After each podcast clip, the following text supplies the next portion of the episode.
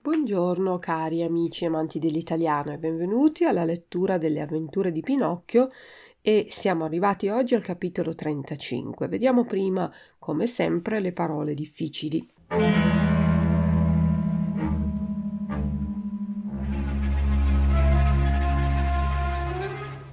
Brancolare, andare avanti senza vedere. A tastoni, toccando le cose con le mani. Baluginare, brillare. Sguazzare, agitarsi nell'acqua, nuotare, sguazzare. Pozzanghera è acqua che rimane ferma sul pavimento o sulla strada. Sdrucciola, scivolosa. Biascicare, pronunciare male. Mugolare e mettere suoni con la bocca quasi chiusa. Balbettare, parlare male, facendo delle pause. Stropicciare, sfregare. Arrovesciare, girare una cosa nel senso opposto. Campare, vivere. Fiammiferi, pezzettini di legno per fare il fuoco. Burrasca, uno sconvolgimento, una sfuriata del tempo, per esempio, con tanta pioggia e vento, ma può essere anche in senso metaforico, una burrasca, una situazione difficile. Bastimento, nave, colare a fondo, andare giù in fondo al mare, in un boccone, mangiare tutto in fretta in un sol boccone.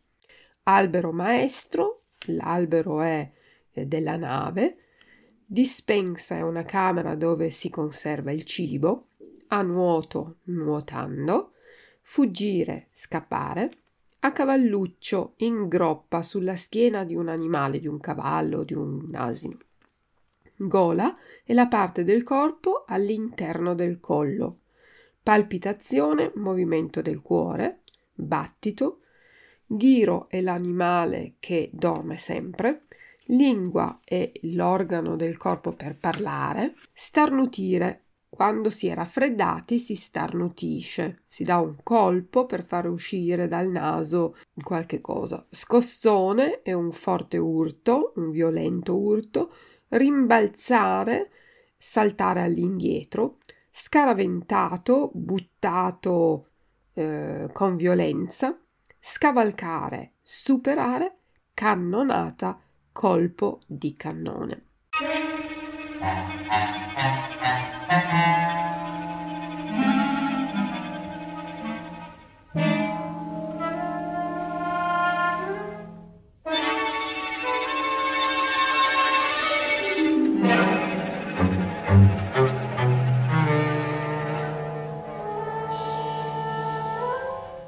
Capitolo 35 Pinocchio ritrova in corpo al pesce cane.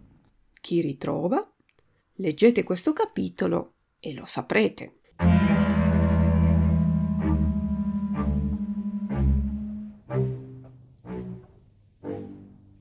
Pinocchio, appena che ebbe detto addio al suo, buon, al suo buon amico Tonno, si mosse brancolando in mezzo a quel buio e cominciò a camminare a tastoni dentro il corpo del pesce cane avviandosi un passo dietro l'altro verso quel piccolo chiarore che vedeva baluginare lontano lontano. E nel camminare sentì che i suoi piedi sguazzavano in una pozzanghera d'acqua grassa e strucciolona, e quell'acqua sapeva di un odore così acuto di pesce fritto che gli pareva di essere a mezza quaresima. E più andava avanti, e più il chiarore si faceva rilucente e distinto, finché cammina, cammina, alla fine arrivò. E quando fu arrivato, che cosa trovò? Ve lo do a indovinare in mille. Trovò una piccola tavola apparecchiata con sopra una candela accesa infilata in una bottiglia di cristallo verde. E seduto a tavola un vecchiettino tutto bianco, come se fosse di neve o di panna montata, il quale se ne stava lì biascicando alcuni pesciolini vivi ma tanto vivi che alla volte, mentre li mangiava, gli scappavano perfino di bocca. A quella vista il povero Pinocchio ebbe un'allegrezza così grande, così inaspettata, che ci mancò un ette che non cadesse in delirio. voleva ridere, voleva piangere, voleva dire un monte di cose, e invece mugolava cos- confusamente e balbettava delle parole tronche e sconclusionate. Finalmente gli riuscì di cacciar fuori un grido di gioia e spalancando le braccia e gettandosi al collo del vecchietto cominciò a urlare. Oh, babbino mio, finalmente vi ho ritrovato. Ora poi non vi lascio più, mai più, mai più. Dunque gli occhi mi dicono il vero? replicò il vecchietto, stropicciandosi gli occhi. Dunque tu sei proprio il micar Pinocchio? Sì, sì, sono io, proprio io, e voi mi avete di già perdonato, non è vero? Oh, babbino mio, come siete buono, e pensare che io invece. Oh, ma se sapeste quante disgrazie mi sono piovute sul capo e quante cose mi sono andate attraverso. Figuratevi che il giorno che voi, povero bambino, col vendere la vostra casacca, mi compraste l'abbecedario per andare a scuola, io scappai a vedere i burattini e il burattinaio mi voleva mettere sul fuoco perché gli cocessi il montone arrosto.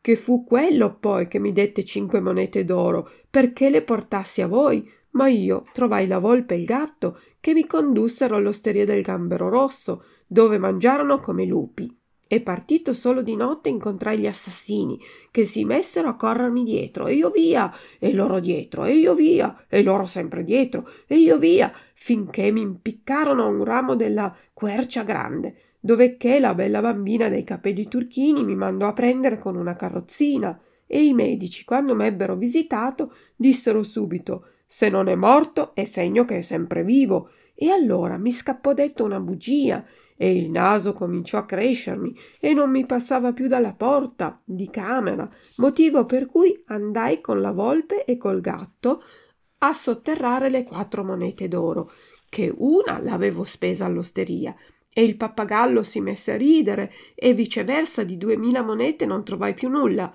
la quale il giudice, quando seppe che ero stato derubato, mi fece subito mettere in prigione per dare una soddisfazione ai ladri, di dove col venir via vidi un bel grappolo d'uva in un campo che rimasi preso alla tagliuola e il contadino di santa ragione mi messe il collare da cane perché facessi la guardia al pollaio che riconobbe la mia innocenza e mi lasciò andare.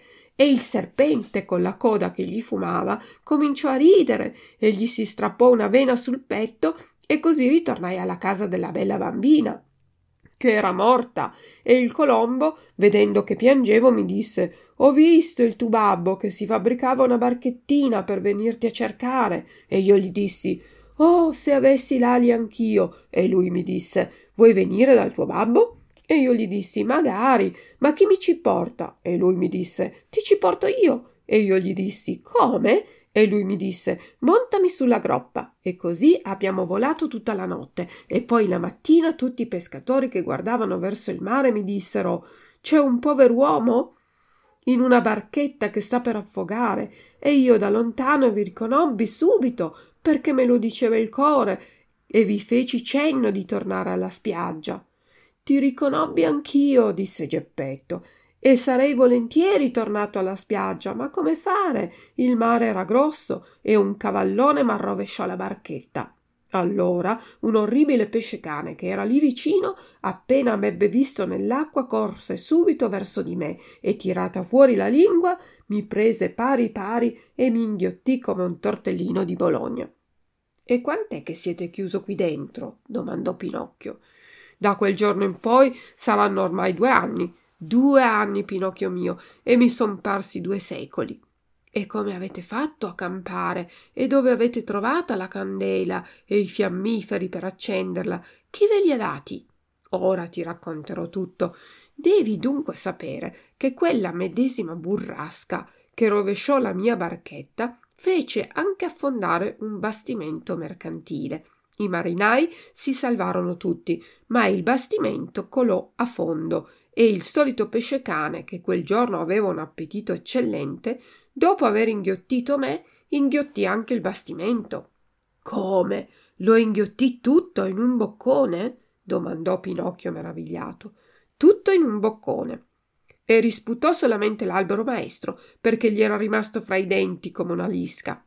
Per mia gran fortuna, quel bastimento era carico di carne conservata in cassette di stagno, di biscotto, ossia di pane abbrustolito, di bottiglie di vino, d'uva secca, di cacio, di caffè, di zucchero, di candele ariche e di scatole di fiammiferi di cera. Con tutta questa grazia di Dio ho potuto campare due anni, ma oggi sono agli ultimi sgoccioli. Oggi nella dispensa non c'era più nulla e questa candela che vedi accesa è l'ultima candela che mi sia rimasta. E dopo? E dopo, caro mio, rimarremo tutti e due al buio. Allora, babbino mio, disse Pinocchio, non c'è tempo da perdere, bisogna pensare subito a fuggire. A fuggire? E come? Scappando dalla bocca del pesce-cane e gettandosi a nuoto in mare.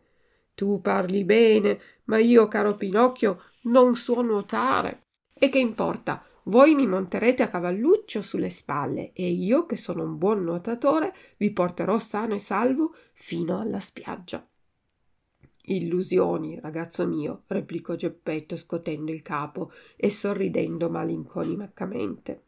Ti pare egli possibile che un burattino alto appena un metro come sei tu possa avere tanta forza da portarmi a nuoto sulle spalle? Provatevi a vedere e vedrete. A ogni modo, se sarà scritto in cielo che dobbiamo morire, avremo almeno la gran consolazione di morire abbracciati insieme. E senza dir altro, Pinocchio prese in mano la candela e andando avanti per far lume disse al suo babbo Venite dietro a me e non abbiate paura. E così camminarono un bel pezzo e traversarono tutto il corpo e tutto lo stomaco del pesce-cane. Ma giunti che furono al punto dove cominciava la gran gola del mostro, pensarono bene di fermarsi per dare un'occhiata e cogliere il momento opportuno alla fuga. Ora, Bisogna sapere che il pesce cane, essendo molto vecchio e soffrendo d'asma e di palpitazione di cuore, era costretto a dormire a bocca aperta, per cui Pinocchio, affacciandosi al principio della gola e guardando in su, poté vedere al di fuori di quell'enorme bocca spalancata un bel pezzo di cielo stellato e un bellissimo lume di luna. Questo è il vero momento di scappare, bisbigliò allora voltandosi al suo babbo. Il pesce cane dorme come un ghiro, il mare è tranquillo e ci si vede come di giorno. Venite dunque, babbino, dietro a me, e fra poco saremo salvi.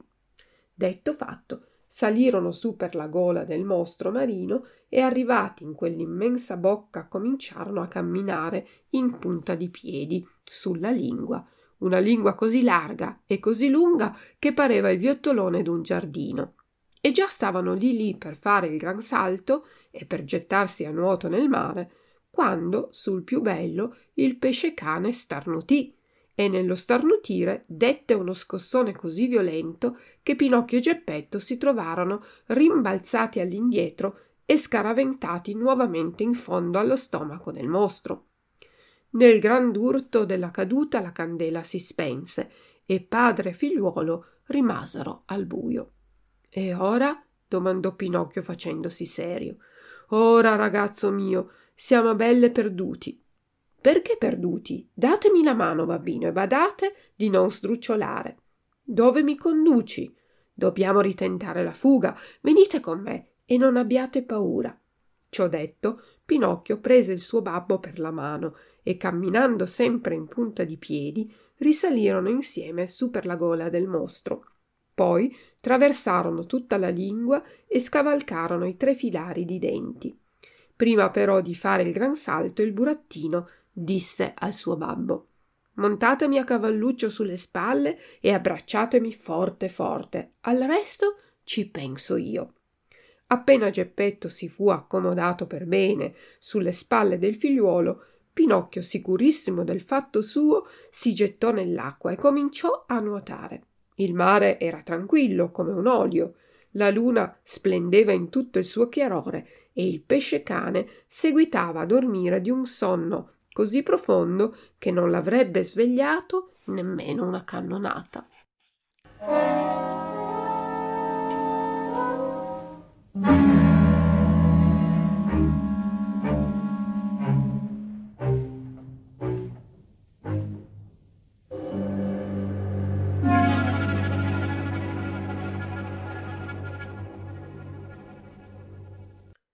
E adesso la traduzione dei vocaboli difficili.